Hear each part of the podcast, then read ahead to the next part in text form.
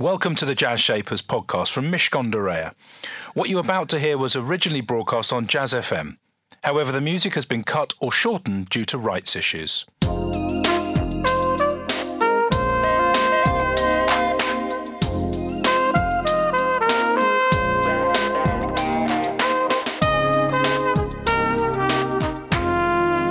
This is Jazz Shapers with Elliot Moss on Jazz FM. Listening colour in partnership with Mishcon de Reya. It's business, but it's personal. Good morning. This is Jazz Shapers. I'm Elliot Moss. It's where the shapers of business meet the shapers of jazz, soul, and blues, right here on Jazz FM. My guest today, I'm very pleased to say, is Matthew Januszek, co founder of Escape Fitness, a global fitness equipment and services provider. Matthew developed his passion for fitness age 15 and after a roller skating tumble left him watching Pumping Iron, a professional bodybuilding docudrama, on repeat apparently, he realised it was the first time he had an interest he could develop further. He left school at 16 using his sole qualification in woodwork and metalwork to make squat stands and an adjustable bench for his home gym. Escape Fitness was founded with his father Richard from their garage in 1998. There was no sophisticated business plan, he said. There was no market research. I had a passion for fitness, and that was enough to get the business off the ground. Well, their passion and talents have grown to a $33 million, £20 million business, give or take, chosen by big brands and independent fitness professionals around the world. We'll be talking to Matthew very shortly about all of this and about innovation and escaping your limits. You'll find out what that means pretty soon, too. Also on Jazz Shapers today, we've got some brilliant music from Kool and the Gang, Frank Sinatra, and Jimmy Smith, one of my all time personal favourites. But before all of that, here's Duke Ellington Trio with Kinda Dukish.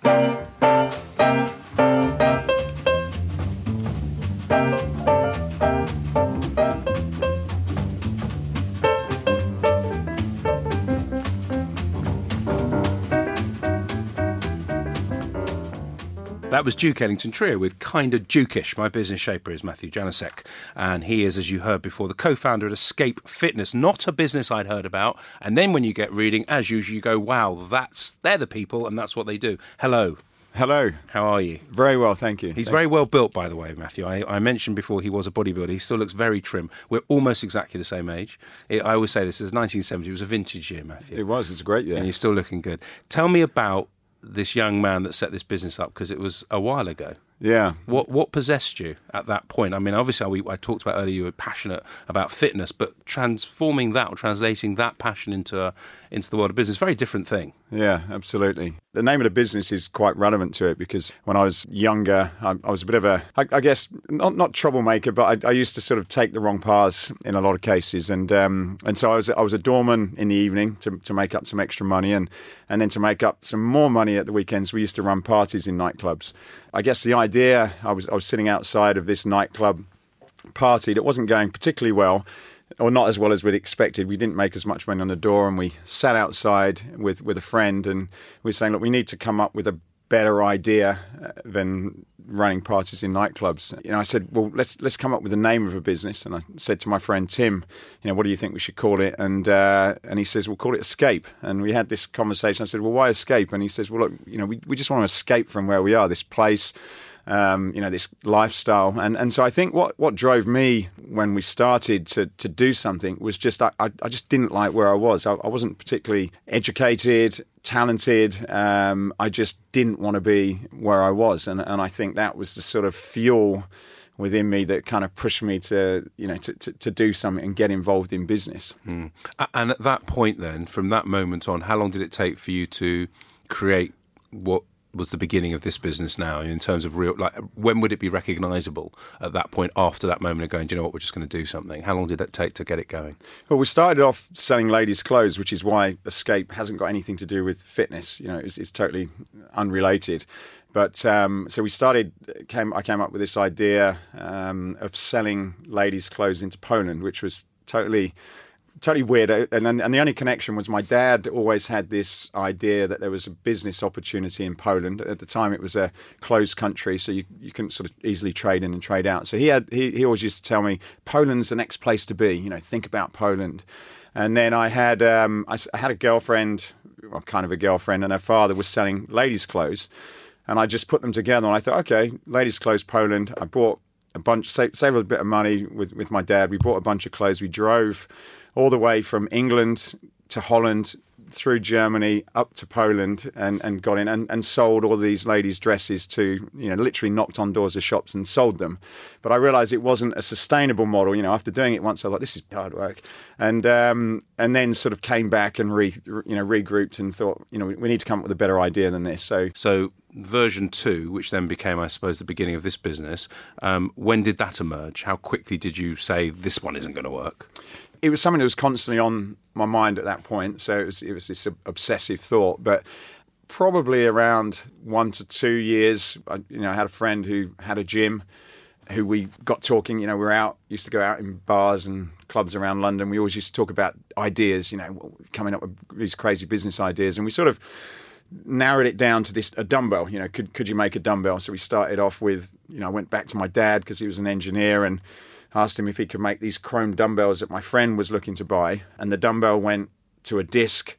And it was really just me thinking of some ideas, going to my father who would get on the phone to long lost aunts and uncles that were still kind of loosely related in Poland and I, I even remember he, Polish because he didn't talk it since he was a kid. He had to brush up on business Polish because all the words that he could speak were, were children's words, and he didn't realize that when you're in business that you, your hmm. vocabulary needs to be different. So he used to be rereading in the evenings and speaking to people on the phone, trying to make a connection. And eventually, we kind of started to find contacts that we could go after. And then eh, the business now, as I mentioned earlier, over 30 million US revenue you're in hundreds of different places, your your things. Just give me a quick snapshot of the sorts of things that you now make, and it's 21 years later. Yeah. Um, and where are they made? Are they made uh, in? Are they made in Poland? They we we started manufacturing there, and we do do some manufacturing. That's really where where things started. But then over time we we, we sourced in Germany. Then we, uh, we, we we set up some manufacturing in in China, um, and then pro- probably about sort of six seven years ago, my father still believed that we should manufacture in England. So we we uh, sort of brought some machinery from a company that went bankrupt, and, and now we're manufacturing a lot of our a big percentage of, of our equipment in in Peterborough, Cambridgeshire, and and sort of despite what people say about I guess British manufacturing, we, we export a huge amount of that product to, to America uh, which which is quite interesting when you look at sort of how business generally goes. People moving more and more things to China, and, and yet we you know we kind of found that you could make a good product here, even with all the costs associated with manufacturing in, in England, and we could be quite successful in one of the biggest fitness markets in the world, where there's a lot of local manufacturers actually producing and when did the business start to really take off? Because obviously here we are now, twenty years later. Were there the very tough years? And was there, you know, do you think of your life in chapters? Chapter one, I was in ladies' wear. Chapter two, I realised ladies' wear wasn't going to work, and I moved into the, you know, how long was this first part of the business when it was tough? Was it a long period? 20 years. it, it's we, we, we kind of have these. I, I suppose it's kind of like these little zigzags, and and and, and what I've learned in business is that you you know whenever you get to another level, you you move into different stages of different breakthroughs that you have to make. So I think I think when we when it started, both my father and myself were doing other jobs. So we, we you know we come back in the evenings and in the day, and we'd be getting this going. So we used our day job to sort of fund our lives, and then this was on top. So, so I think the first breakthrough was when we could both actually leave what we were doing in the day and then move to the business because it, it grew pretty quickly. So I think that was the first one, and then then I think you know for us it wasn't suddenly we woke up one morning and it was a huge success. It was just gradual progressions and you know as we as we sort of pushed ourselves to go into Poland and we set up distribution there then we pushed ourselves to go into Germany set up a company there and warehouse that that was another stage forward. And we um, did the same in in uh, Thailand, and and then more recently into the US. So so for us, it was just lots of small steps, not necessarily one big breakthrough, unfortunately. and numbers of the people working in the business today? We've we've got over hundred. I don't know the exact number, but you know, sort of 100 and sort of low, you know, 105, 110, something like that. Started in the garage, and now there's too many people for that garage for sure. Stay with me for much more from my guest. It's Matthew Januszek. He's coming back in a couple of minutes, but first we're going to hear from one of our partners at Mishcon de with some advice for your business. Hi, my name's Nadeem Mir, and I'm a partner at Mishcon de in the private equity team. A key thing to be thinking about if you are looking to raise funds is given that it is maybe less difficult than it used to be to raise the money, if you do have a good growth story, then actually you are in a pretty good position to maybe be a bit more choosy as to who you partner with. Um, and I think a, a key thing to remember is that when you go into this relationship with an investor or group of investors, you do need to see it as very much like a relationship. It is effectively a marriage of sorts. And obviously, we know the best sorts of marriages tend to be the ones where both sides uh, go in with their eyes open um, and they're both supportive parties to uh, to the marriage, um, and where people think they can work well together. So it's not necessarily about the party that's going to leave you with the most equity or the one with the biggest checkbook. It's about the party who you are going to get on well with, work well with, and hopefully, say, live happily ever after with. Jazz Shapers on Jazz FM. In partnership with Mishcon de Reya. It's business, but it's personal. There are loads of ways for you to enjoy all our former Jazz Shapers and indeed to hear this programme with Matthew again as well. You can ask Alexa to play Jazz Shapers, and there you can hear many of the recent programmes, or if you pop Jazz Shapers into iTunes or your preferred podcast platform, you can enjoy the full archive. But back to Matthew, co founder of Escape Fitness, a global fitness equipment and services provider. I want to ask you about you talked about the stages uh, just before, Matthew. What made you think you could take this business internationally? Because often we hear about domestic success, and you actually said also about America. America is one of the largest fitness markets in the world, and here's a, a British manufacturer, a British business sending their their produce over there, as it were. But Thailand, Germany, all these places, that says to me you had serious ambition and no fear. Is that fair? I, I think or he so. just didn't know. He didn't know how well, difficult it was going to be. yeah, it was probably a combination of both. Um, probably blind stupidity and a belief that we could actually take on the world at a very young age, uh, uh, you know, in terms of young age of the business.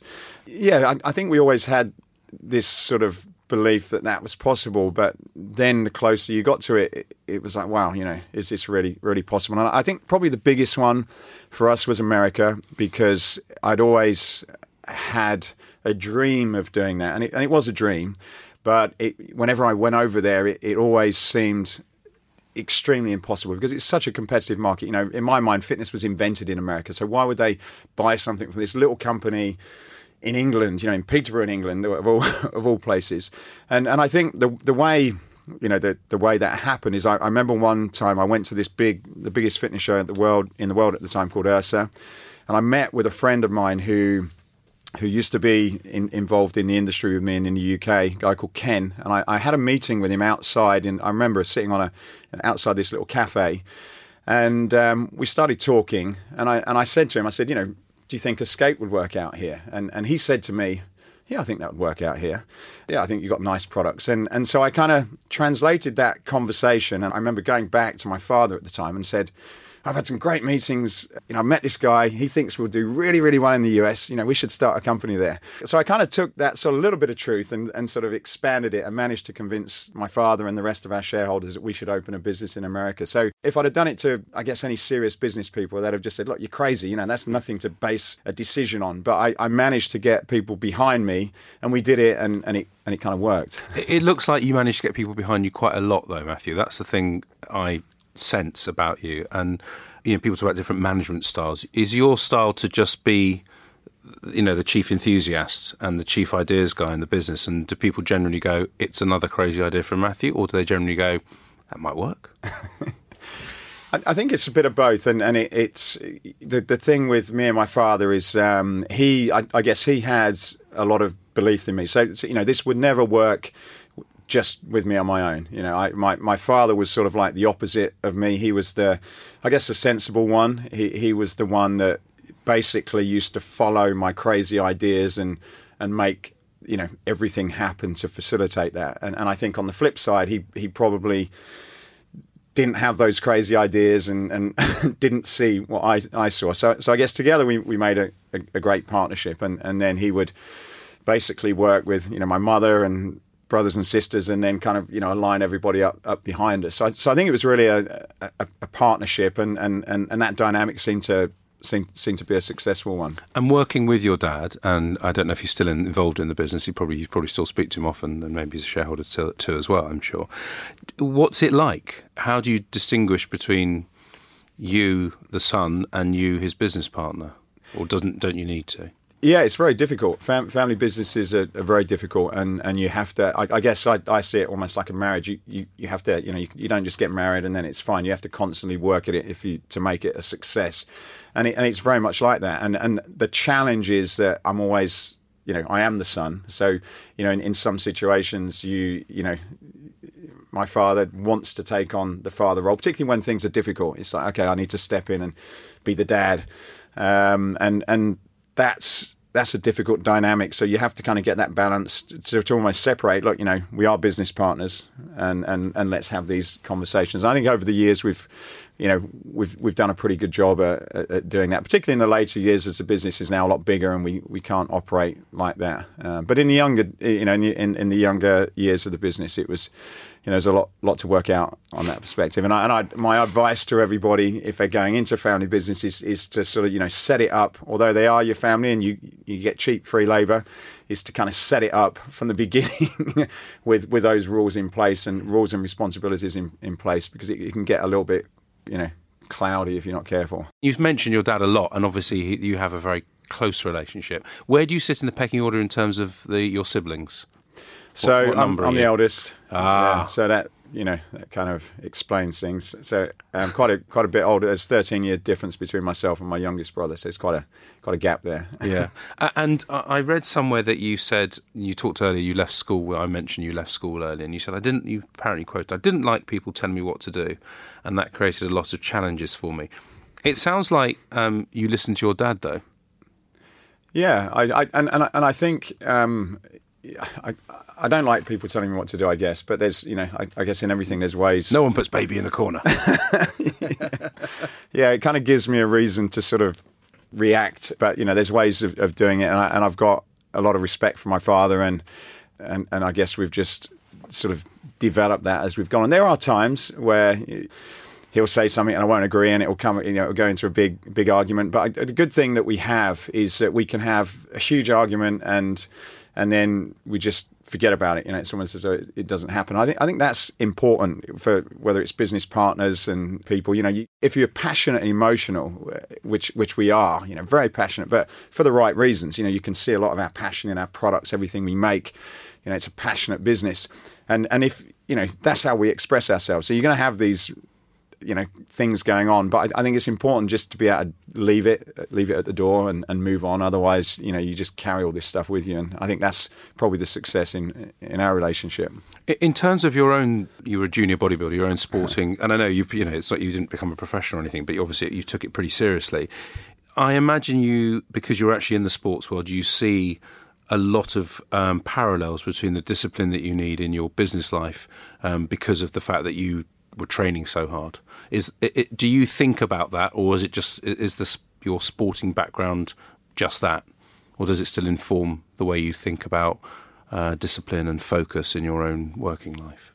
Yeah, it's very related. In fact, a lot of the lessons I learned in very early days with with my bodybuilding I still use those today in terms of sort of being able to motivate myself, the discipline, the the routines, the habits, and and, and the mindset. I, th- I think they're all very important. And, and, and even today, as I'm moving close to fifty, I, I they're, they're, things I, I, continue to work on even now. You know, to, to, to get better because I think a lot of certainly for me, a lot of businesses, it's it's a solitary. In a lot of cases, it's quite a solitary experience if you're at the head of an organisation. You know, certain things I don't like to necessarily take home with me, or, or, also, you know, it's difficult necessarily share some of those things with other people. I know different people have different ways of dealing it. I like to deal it with it in my head, and I think a big part of that is to be able to kind of like you know have the mental discipline to kind of work these things out and to think rationally about what you're doing, and and and to be able to sort of be in a good place mentally, regardless of what's going on. And I think exercise and mindset, uh, you know, hugely important. The other thing, obviously, when I was doing my research, uh, Matthew, I noticed that you have your own podcast and you talk to people in the fitness business, and not just that, some pretty high profile people who are connected to motivation and, and other things. Have you, um, I assume that was just an idea to generate some interest in the business in general. What have you discovered as you've spoken to people? Because I'm lucky enough, I do this every week, but you've been doing it quite a lot too. What have you picked up that you've actually then taken back into the way that you do business? Well, uh, two things, and uh, you know, one of them is I think we, you know, we're guys, okay, and guys generally don't talk a lot about what's going on in their head. You know, we, we I, I think in a lot of cases I've learned that there are a lot of other people like me. Guys don't like to talk about failure. Don't guys don't like to talk about you know if they're having difficulties in their mind. And it's amazing when when you start sort of going into and, and sharing stories with people that a lot of people s- struggle from similar challenges to yourself. So I've one of the things I've I've learned is that there are other people like me with similar challenges, and by talking about it, you can kind of help a lot of other people that are you know in those similar situations and and and that was kind of the reason why I did it because when I was younger 15 16 I, I didn't really have a lot of people around me that were necessarily inspirational to me what I wanted to do with this podcast because I'm I did I do meet lots of wonderful people around the world and I, I wanted to kind of share those stories to say look they, they weren't born like that. They started in a very basic place and there's certain things they did and they made lots of mistakes and they had lots of failures but they picked themselves up, they got over it, and they moved on, and this is where they got. And so the reason for the podcast is just to kind of, I suppose, shine a light on that, and and to and, and to help a lot of people, you know, particularly in our industry, to to hear those stories. And, and also for me, it kind of reminds me that, you know, actually some of the things you're going through at the moment is normal. A lot of people have been through it, and it kind of gives you a little bit of a boost to say, yeah, you know, go go on and, and, and move forward. Stay with me for a final chat with my guest, Matthew Januszek. Uh, plus, we'll be playing a track from one of my favourites, as I said, Mr. Jimmy Smith. That's all coming up in just a moment here on Jazz FM. Jazz Shapers on Jazz FM. In partnership with Mishcon de It's business, but it's personal.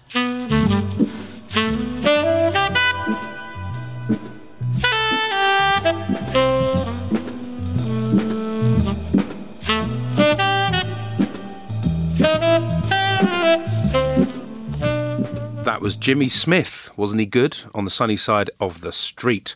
I'm with Matthew Januszek just for a few more minutes, and we've been talking about all sorts of things about sharing, about the fact that uh, entrepreneurs go through very, very similar things to each other because of the nature of what it is. They fear failure, they have failures, they move on, you dust yourself off.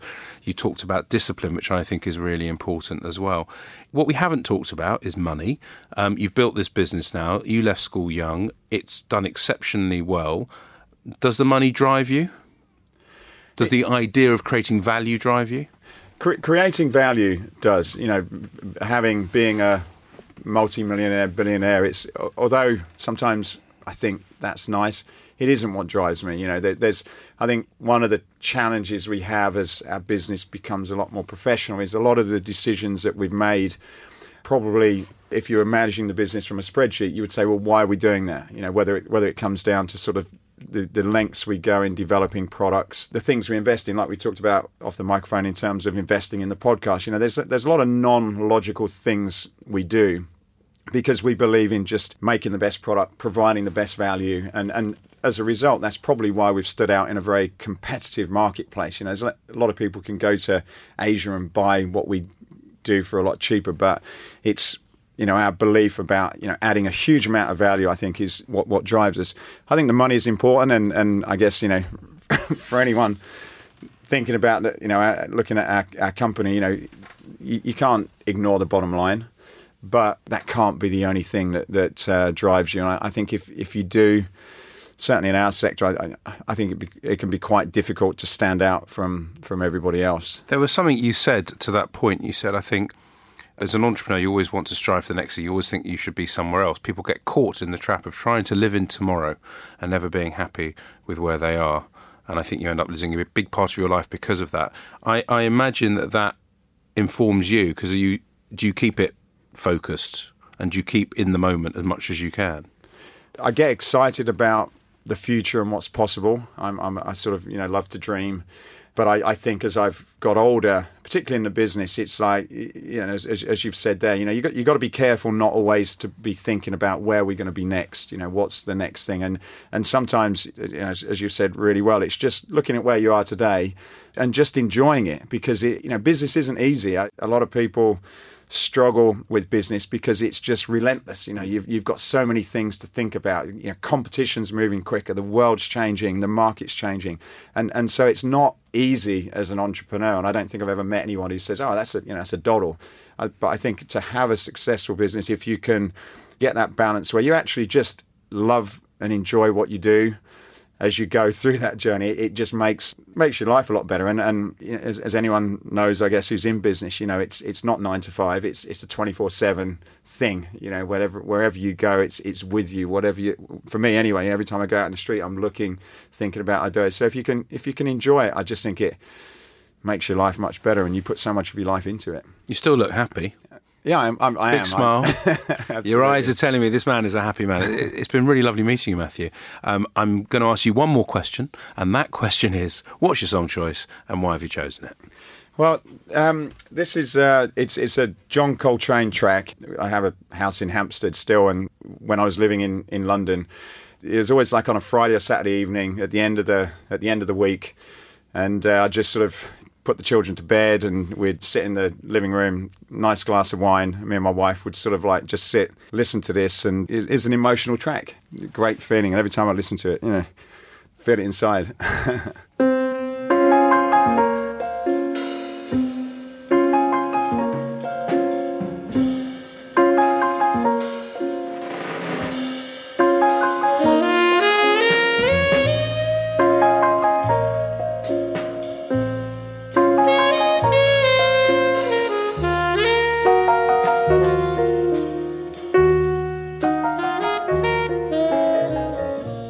was John Coltrane with In a Sentimental Mood, the song choice of my business shaper today, Matthew Januszek. He talked about his passion for the business, and whatever you do, it's critical that you absolutely love what you do, and that really came out today. He talked about being able to leave it when he'd had an argument with his father, his business partner, and that ability that they had their backs and that they could trust each other, but they could recover from any big arguments. And he talked about routines and habits associated normally with fitness training, but how he has used that as he thinks about um, his business and how he manages it. That's it from me and Jazz Shapers. Have a great weekend. Jazz Shapers on Jazz FM. In partnership with Mishcon de Reya. It's business, but it's personal. We hope you enjoyed that edition of Jazz Shapers. You'll find hundreds more guests available for you to listen to in our archive. To find out more, just search Jazz Shapers in iTunes or your favourite podcast platform, or head over to mishcon.com forward slash Jazz Shapers.